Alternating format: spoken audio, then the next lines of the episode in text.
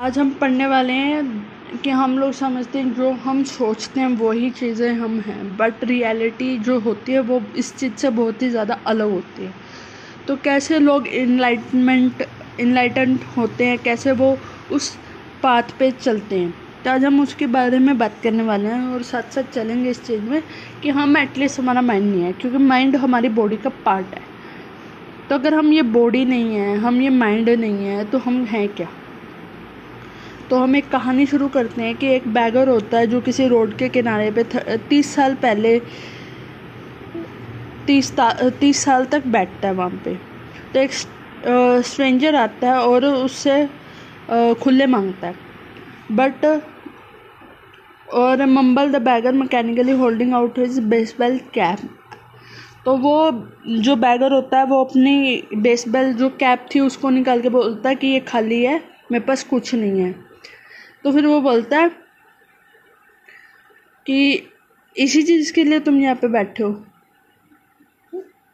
तो किस चीज़ के ऊपर तुम बैठे हो? तो nothing reply by the beggar बोलता है, कुछ नहीं जस्ट एन ओल्ड बॉक्स तो वो उसके ऊपर काफ़ी साल से बैठता है ताकि उसको वो चीज़ याद रहे। तो स्ट्रेंजर बोलता है कि इस बॉक्स के अंदर क्या मुझे वो जानना है। तो जैसे ही वो बैग वो उसका ढक्कन खोलता है तो वहाँ से मिलता है, उसके अंदर बहुत ही सारे गोल्ड होते हैं, उस बॉक्स के अंदर। तो इसी तरीके से वो बैगर को सोने का बॉक्स मिल जाता है।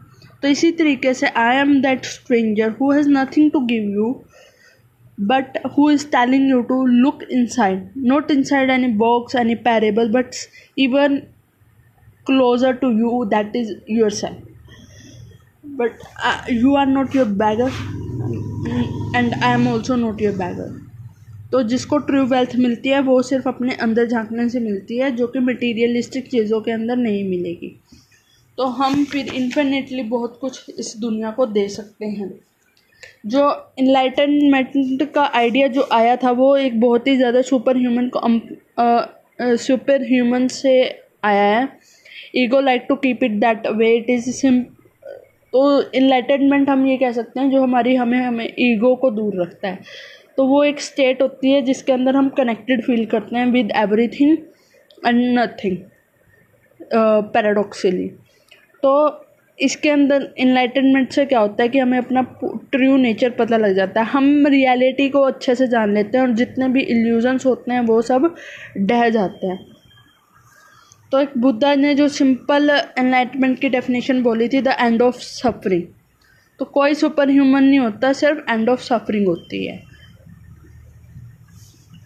तो being is the internal ever present one life beyond the myriad forms of life that are subject to birth and death being is not only beyond but also deep within every form as it innermost invisible and indestructible essence तो जो हमारा जो essence है, वो हमारे inner में ही होता है। ठीक है तो हमें इसको कहीं से लेके नहीं आना है, कुछ अंडरस्टैंड नहीं करना है, कुछ नहीं करना है। जो माइंड है, वो चीज़ है। सिर्फ़ एक्सेप्ट करना है कि जो चीज़ें हैं, उस, वो चीज़ रहेगी और उसको एक अवेयरनेस के साथ काम करना है। तो दैट इज़ कॉल्ड इनलाइनमेंट ठीक है?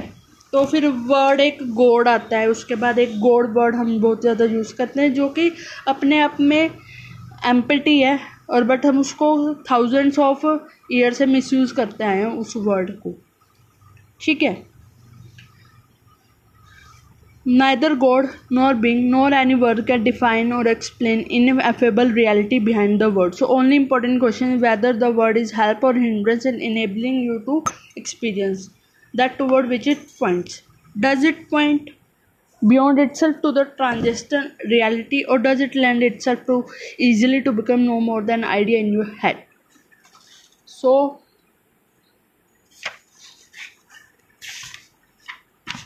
सबसे ज़्यादा जो चीज़ें हमें समझने की ज़रूरत है कि हम जो अपने आप को आइडेंटिफाई करते हैं हमारे माइंड से, हमें वो छोड़, छोड़नी पड़ेगी क्योंकि हम वो चीज़ नहीं हैं।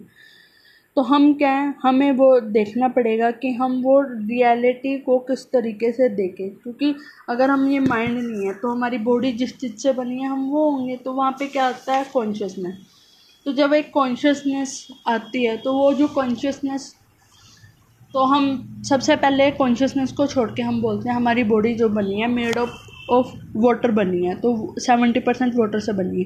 तो जो वाटर बाहर दिखता है और जो अन, हमारे अंदर है क्या वो अलग अलग है या सेम है?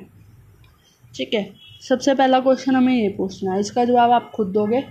उसके बाद हमारी बॉडी जो बनी है एनर्जी से बनी है। तो इस यूनिवर्स में जो भी चीज़ें हैं वो एनर्जी स्पेस एनर्जी और मास से बनी है। स्पेस को हम कांस्टेंट लेके चलते हैं तो ये बॉडी जो बनी है, वो एनर्जी और मास से बनी है प्लस एक कांस्टेंट जो एक्सटर्नल वेरिएबल रहता है that is called space space mass and energy तो हमारी बॉडी और ये यूनिवर्स से अलग हुई उसका रॉ मटेरियल तो सेम हुआ। जब रॉ मटेरियल सेम है तो हम सेम ही हुए यूनिवर्स से। तो अगर आप और मैं अलग ही नहीं है, हमारा जो रॉ मटेरियल वो सेम है तो इट्स लाइक अ जो अगर ये कुर्सी पे बैठे हैं, ये कुर्सी लकड़ी की बनी है तो जिस कुर्सी जिस कुर्सी पे आप बैठे हो और उसकी जो लकड़ी है और जो मैं कुर्सी पे बैठी हूँ, उसकी जो लकड़ी है, वो अलग अलग है या लकड़ी लकड़ी है? तो इस तरीके से एनर्जी एनर्जी होती है कॉन्शियसनेस कॉन्शियसनेस होती है। तो आपकी और हमारी नहीं होती है। वो हम आइडेंटिफाई करते हैं, हमारे एक्सपीरियंस से, हमारे कंडीशनिंग से, हमारे माइंड से, हमारे थॉट से। स्पेशली थॉट से। वो थॉट्स जो कहीं किसी एक्सटर्नल फैक्टर से हमारे अंदर गई है। तो हमें जब हम इस चीज़ को रियलाइज़ कर लेते हैं तो हमें पता लग जाता है कि हम, जो ये यूनिवर्स है वो मेरा ही है। तो हम उसके साथ गलत कैसे कर सकते हैं? और इस यूनिवर्स है में कुछ नहीं है जो हमें पाना है और कुछ छोड़ना है। कुछ नहीं करना तो फिर अब हम जो भी करते हैं तो हमारे पास एक पर्पज रह जाता है कि हमें सिर्फ़ इसको देना है। क्योंकि अगर मैं दूँगा तो मैं अपने आप को ही दे रहा हूँ ना। अपने लिए ही कर रहा हूँ ना at the end of the day तो जब आप ऐसे सोचोगे तो आपको एक अलग काइंड ऑफ़ एनर्जी अलग काइंड ऑफ़ स्टेट में आप पहुँच जाते हो, जिसको हम एनलाइटनमेंट भी बोल सकते हैं, एक गैप भी बोल सकते हैं और कुछ बोल सकते हैं। जैसे आप एक छोटे बच्चे को कभी ऑब्ज़र्व करोगे तो वो, ठीक है? थिंकिंग एसेंशियल है in order to survive in this world but rising above thought ठीक है? उससे ऊपर क्या चीज़ें हैं? इमोशंस है।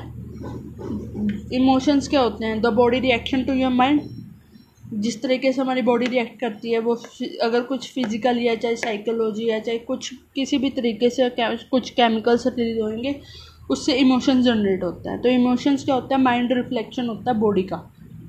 ठीक है? तो कई बार ये कॉन्फ्लिक्ट आपने देखा होगा कि माइंड हमेशा नो बोल रहा होता है वाइल इमोशन से येस और द अदर वे अराउंड तो जो ये दिल और दिमाग के बीच में जो कन्फ्यूज़न चल रही होती है, वो माइंड वर्सेस बॉडी चल रहा होता है। तो बॉडी की सुननी है कि माइंड की सुननी है वो आप देख लो। ठीक है body will always give you truthful reaction क्योंकि माइंड हमेशा वो होगा जो उसके थॉट से उसकी इंफॉर्मेशन से आ रहा होगा, जो अभी आपके एक्सपीरियंस हैं। बट जो बॉडी देगी वो आपके एक्चुअल रिएक्शन देगी जो उस टाइम वो एक्सपीरियंस कर रही होती है। एक्चुअल रिफ्लेक्शन होगा। ठीक है तो इसीलिए बोलते हैं कि हमेशा दिल की सुनो। बट यहाँ पे भी एक प्रैक्टिकलिटी हमें बहुत सारे फैक्टर्स को मेज़र करके देखना पड़ता है, ठीक है? तो इस तरीके से हम अपने माइंड को और इमोशंस को देख सकते हैं। तो आज के लिए इतने अगले चैप्टर में हम पढ़ेंगे consciousness the way out of pain